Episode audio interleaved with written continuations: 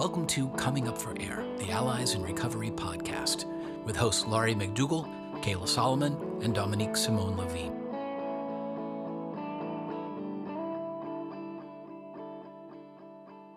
Recently, we released a couple of podcasts based on reflective listening. So we decided that we thought today's discussion should be the the obstacles or the difficulties that family members often find very challenging when first implementing reflective listening. So, any thoughts on that? Yeah, Dominique, what are your thoughts? Well, reflective listening means that you are in two minds. You are listening to what's being said, but you're also controlling yourself.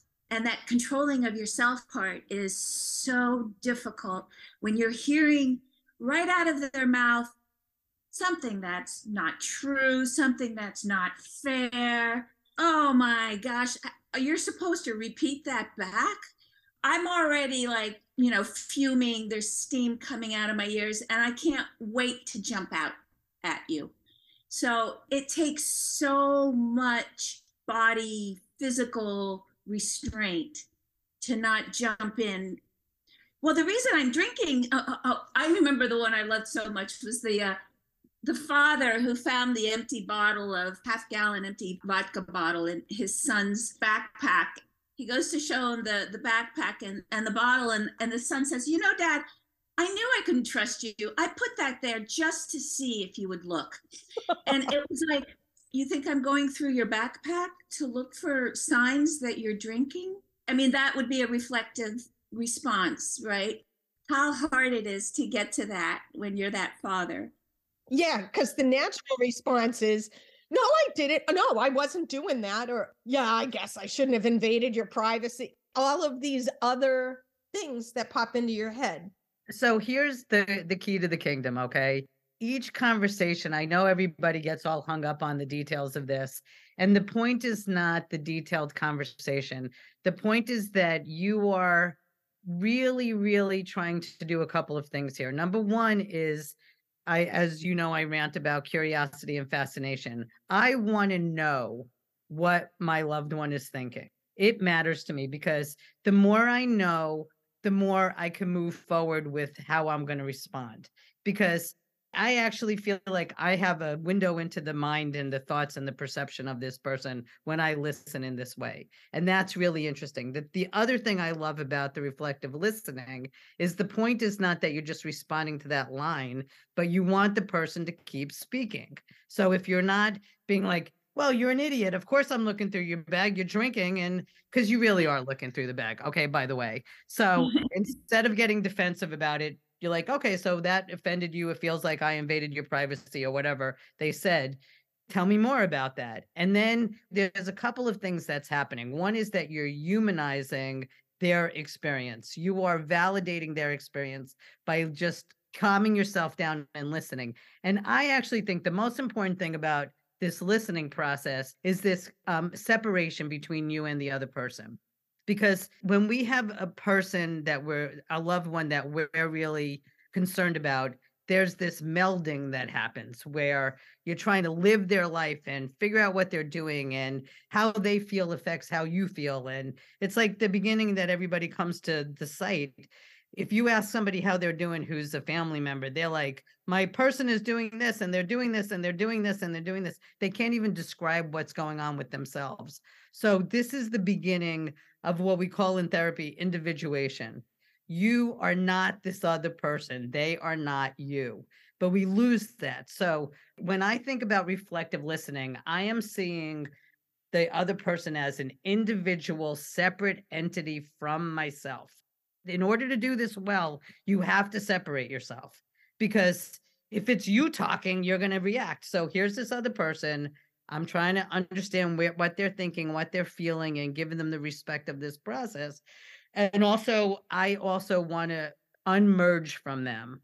I want to understand their perspective. And I know that my perspective is different. And again, I just want to say this I work with couples. One of the first things I do with people, if I remember, is I have them sit in different parts of my office and describe the office. Because if you sit with your back to the window and look at the wall, you're going to have a different experience of my office than if you're sitting in the chair that looks out the window. Because the per if I say describe what you see, somebody's looking at a wall and paintings and somebody else is looking at a tree outside. And those are both happening simultaneously and they're both true. So when I talk about having different perceptions, you could be in the same conversation, the same space, in the same situation, and have completely different perceptions at the same time. What active listening does is it allows the other person's perceptions to have validity. And every time we jump in and say, no, no, or we get defensive, we basically dead end that conversation and then it's over. Well, I'm glad you're bringing this up because that's actually one of the biggest obstacles that I find that I hear from family members is, but they're telling me they've made such the worst decisions in their life and and now I'm supposed to sit here and validate that, right? And it's like, no, just allow them to be. I don't care what it sounds like to you just allow them to be who they're uh, who they are. And the whole goal right now is to just hear them because once they feel heard they don't have to try and get their point across to you anymore. Louder. Right louder in an argument and it and i don't care how how wild and chaotic and off the wall it sounds to you it's not actually about your opinion of this. It is about them being heard by you. That's it. That's it. So let me say a little bit more about that. I really believe that most of our loved ones feel like what they think, what they feel, their experiences are invalidated in the world and that they're not as important as other people. They already are operating from a step down position of not feeling great about themselves. And truthfully, let's face it, nobody listens to them and nobody believes them, including themselves. When we talk about what we're doing with Craft and Allies, is that we're working on repair. Okay. The biggest work that we're doing is repair. And if you look at all of the therapeutic interventions, repair is what makes the most sense because repair gives somebody the ground to stand on. When we try to be right and fight with people and convince them that we're right and they're wrong, we're actually creating step down positions for them. Our status is higher, our awareness is higher, our knowledge is higher, and that puts the other person in a step down position. What active listening does is it levels the playing field.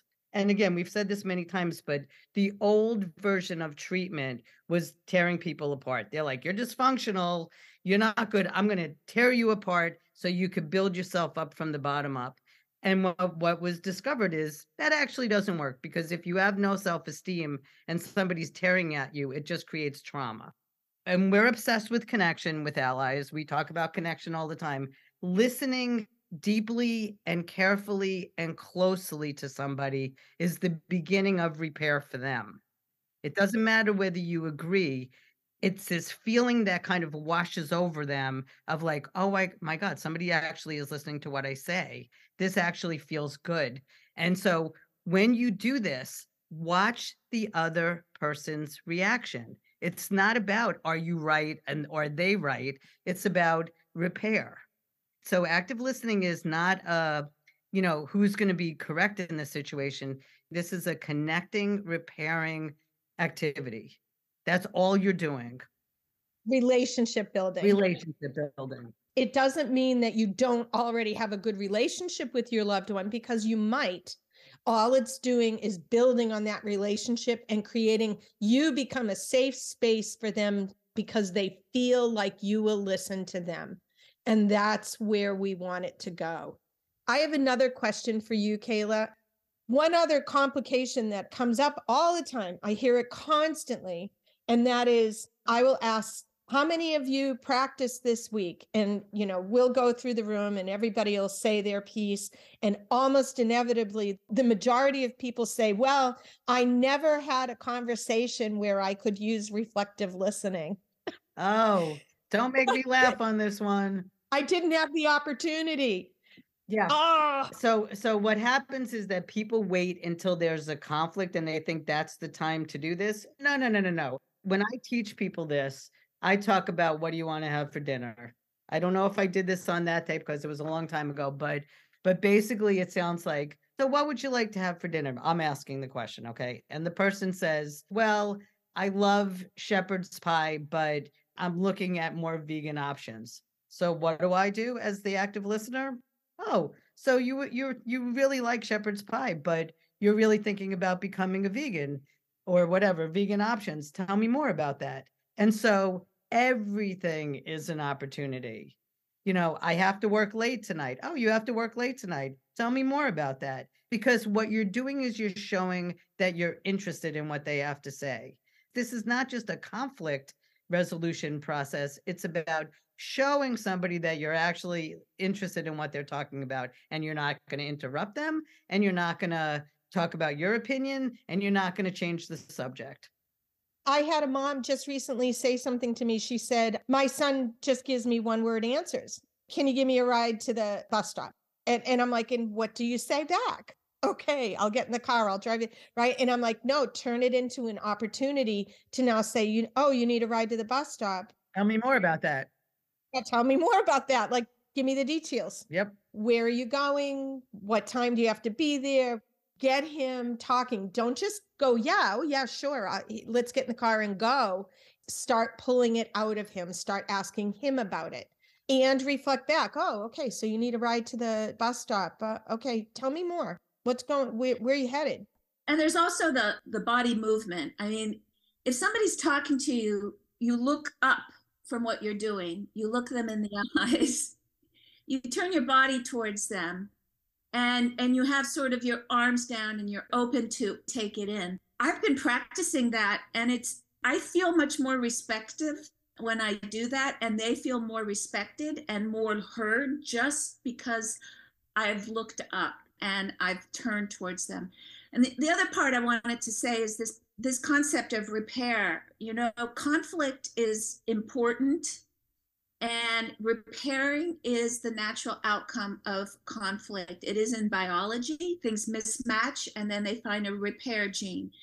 I was reading about childhood development and in infancy and adolescence. You want to be able to teach that child to have opportunities for conflict and opportunities to repair it. So, no conflict means no opportunity to learn. And so, we take opportunities, and I'm saying this to myself, and I just told you what I would say back to somebody who told me I was not trusting their empty bottle of vodka, but it's about how you repair it, how you teach repair. So you're modeling repairing by, by reflective listening, and you're allowing the conflict to have been and to get beyond it so often conflict just hangs and it's not repaired. And kids who are not taught how to repair conflict do less well as adults. We all do that.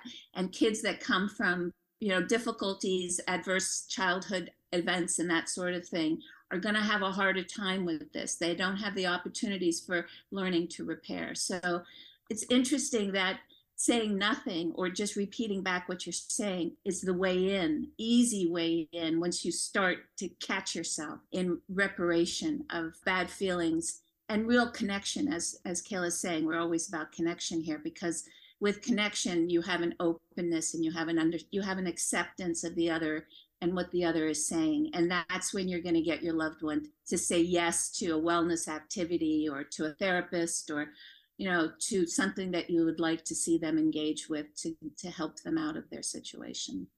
Uh, but the other thing to think about here is that, you know, we're all like kind of raised on the model of confrontation and pushing people and giving advice and trying to help intrusively because they can't help themselves or they don't, they seem to be off on the wrong track.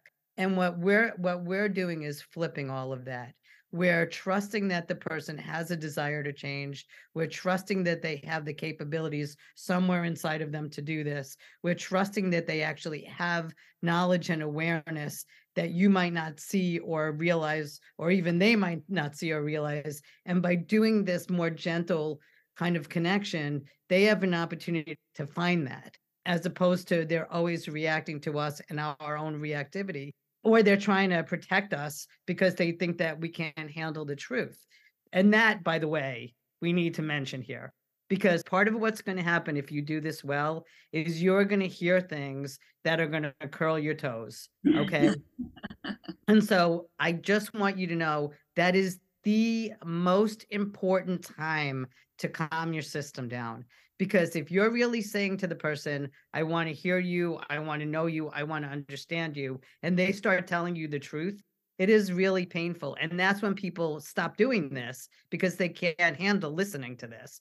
And I want you to know that your job to become more whole and more you is to learn that you can handle this stuff.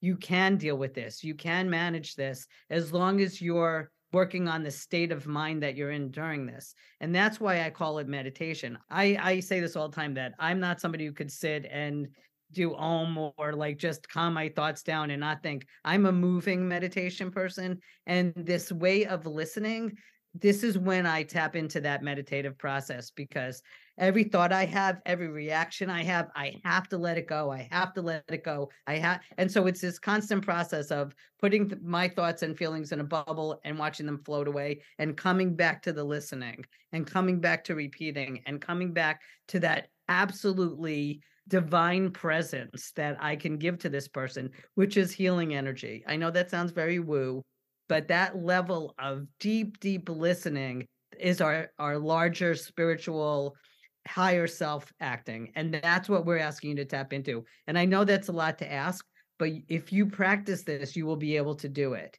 that the goal is to hear whatever is being said and not react to it I'd like to add a piece to what you're saying, Kayla, because what you're talking about is oftentimes our feelings and emotions, our own challenging feelings and emotions get in the way. And we want to just give up on reflective listening because we can't can't gain control of what's going on inside of my head and inside of my body right now to do this effectively. But there's also an added piece. If you notice, one of the biggest barriers, I think, is when our loved ones start trying to change the subject or start what I call throwing darts at us. Oh, I don't want to face it. So now I'm going to talk about how you ruined my life and you are the reason why I'm using substances. You are the reason why I have difficult challenging problems right so kind of like what what dominique said when dad found a half a bottle of vodka in the backpack. And the kid said, You invaded my privacy by checking my backpack to see if I had any alcohol in there. And typically, that kind of a comment to dad can throw dad into a loop. But it's an attempt to change the topic because the topic now goes from you had half a bottle of vodka in your backpack to you invaded my privacy it's a way to divert and get it off of the topic so I don't have to face what I did. If dad instead reflects it back and says, So you feel I invaded your privacy by going in and checking to see if you had vodka or alcohol in your backpack, it helps dad calm down. I know it's weird. It's like you give it back to them. Okay, okay, this is what you're saying. Yeah, yeah, that's exactly what you did. And you always do this. You invade my privacy. Okay, so you feel I always invade your privacy. I'm giving it back to you. And eventually, what happens is they run out of things to say. Yes. Right? They run out of things to say, and you can get back to, yeah, but there was a half a bottle of vodka in your backpack. I give it back to you. And I know it sounds weird, but what I find when I'm doing reflective listening, when I give that back to my loved one, it releases something in me. And it's almost like I I can now go, yep, I did invade your privacy. And that's the validation piece. Yes, it makes sense to me that you feel like when I went into your backpack that I invaded your privacy. And what happens is then there you hear that there's no argument. You've just avoided an argument because they're right. Did I invade your privacy? Yes, I did. You know, and I'm willing to take responsibility and I don't have to explain that I'm concerned about because this is the other thing I want to be really clear about. What happens is people do the listening and then they say, "But I just want you to know why I did it and all this stuff." No. This is the end of the conversation. I wouldn't even say, Laurie, the part that you just added. Well, what's a bottle of vodka doing in your bag? Drop it because oh i'm not because you just said that so i just wanted to be clear yeah yeah yeah i'm not saying you say that i'm saying that that it's a diversion it's to take it away on what the actual topic is and it's legitimate i feel violated but just repeat it back and the key about the reflective listening is it's the end of the discussion once you do the whole thing you don't then talk about your perceptions and your orientation that's important because what happens is then you erase all the good that you did. So I just want to be clear about that. Yes, the bottle's there, but we're not talking about the bottle right now. We're just responding to what this person's saying. The, the other thing that I want to talk about, which is what I get all the time, is people saying, don't therapize me, don't do that thing, you know, the reflection stuff. And my response to that is, okay, just want to make sure I'm hearing what you say. I know what you're saying is really important and I just want to make sure I'm getting it correctly. The other thing that I'm going to add to that is that, you know, we have this framework that we use. So what you're saying is, did I get it right? Tell me more about that. That's the one I was trained in. And if any of that feels like it's getting clunky or not working, just chuck it and then do little snippets like, so you feel violated that I went into your bag. So then it doesn't sound as formal, but you're still doing it. So I have one other one other obstacle or difficulty that I find a lot of family members run into and that is when you have someone who is what I called a forced talker. It's when there's like ruminating thoughts and you get into this conversation uh, it's not really a conversation but your loved one is just talking and talking and talking and they're saying the same thing over and over again and they're getting emotionally involved in what they're saying and then they're repeating it and it just lasts it goes on and on and on and then very rarely do they go into another topic but if they do it's usually also emotional and it's it's very challenging emotions and so they just talk and talk and talk and we feel like we can't get a word in edgewise we can't even reflectively listen because they're just going on and on. And it's really hard to reflect back because there's so much information. Any ideas on that? You want to? Okay, so the most important skill that we have in our pocket is interruption. And you cannot do this without interruption ever with anybody unless you have the one line people, which is they make it easy. But mostly everybody once you actually they know somebody's going to listen to them, they will talk and talk and talk and talk because nobody listens to them. So what happens is like, whoa, whoa, whoa hold up. And you, if you can't see me, which you can't, I'm putting my hand up like a pause, like hold up. And then I'm like, I just want to make sure I'm hearing what you're saying. And then you repeat back as much as you can. Did I miss something? Because if they did go on for too long, to ask them if did I miss anything, and then you say, okay, I just want to interrupt you because I don't want to lose you. And so you're making all these clarifications that what you're trying to do is really listen to them. And then what happens is that if they start to repeat themselves again and go back around, which some people do, you say, okay, just hold up. And then I don't think we do it this way, but in Imago, which is the couples counseling I do, we summarize. So if that person starts going back over what they're starting again, I would say, okay, hold up. I just want to make sure before you go on to something else, which I know they're not, I know they're going to repeat, I'm going to tell them their story back to them. So you do the entire story of what they said, and then you ask them, Did I miss something? So they don't have to tell it again. And if they start repeating themselves, I'm going to say, What is it about this that you feel like I didn't get? Because I thought I said that part. Did I not get it correctly? Because sometimes what happens is people are trying to get more specific when they start repeating and i just want to make sure like I, I thought i heard you but is there something that i'm missing here that is feeling unsatisfying to you? I also i have like a whole list of like little little things that you can do and yes absolutely repeat back we talk about that uh, summarizing but also you can say things like okay i've got this piece. Is there something different that you need to tell me. And I find using that, you can actually see the person stop and think different, different. Also, putting time limits on it. Sometimes I don't have that large amount of time to sit here and listen for hours and hours. And especially if I'm, my mind is going to wander because I'm worried about something else that's going to happen, or I'm getting really emotionally involved and, and this is too much for me to deal with. I might say something like, Hey, I've only got 15 minutes and then it's a hard stop. Can you fit everything into that 15 minute time frame if not can i check back with you in a little bit when i have a little bit more time and i can actually sit down and listen to what you're saying because i want to let that person know that what they what they want to tell me is important but maybe i need a little bit of space or maybe i really genuinely don't have 2 hours to sit and listen to this i've only got this 15 minute time frame but I also think it's really important to make sure that you do go back and check in. Yes. Even if you do the 15 minutes, you have a hard stop, it ends, they walk away.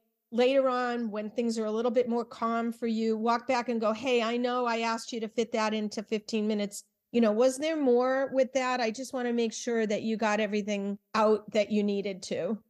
The one skill that's also part of this is that connective statements, which is what you have to say is really important to me. Let's talk about this later. And then you make sure you go back. Yep, absolutely. Okay. We're really coming to the end of this podcast. I think we could go on and on and on. I think this is really, we really tightened up a lot of the details for people that are practicing reflective listening. And I do want to say uh, one added piece, and that is you can't get good at reflective listening if you're not practicing, practicing, practicing. That it's very awkward in the beginning. It may be very awkward and confusing, but the more you do it, the better at it you'll become. And the whole goal is to kind of have it work in a more genuine, fluid way so that you are making that connection with your loved one and that you're building on your relationship. Thank you, ladies. We will be back again next week. Thanks for listening. We hope this episode of Coming Up for Air spoke to you. If you're listening in today on a podcast platform that isn't the Allies member site, please take a moment to give us a five star rating. This helps others find the show more easily. If you have a suggestion for a new topic or a guest for the show, please reach out through the Contact Us form on alliesinrecovery.net. Special thanks to our hosts, our guests, and our production team.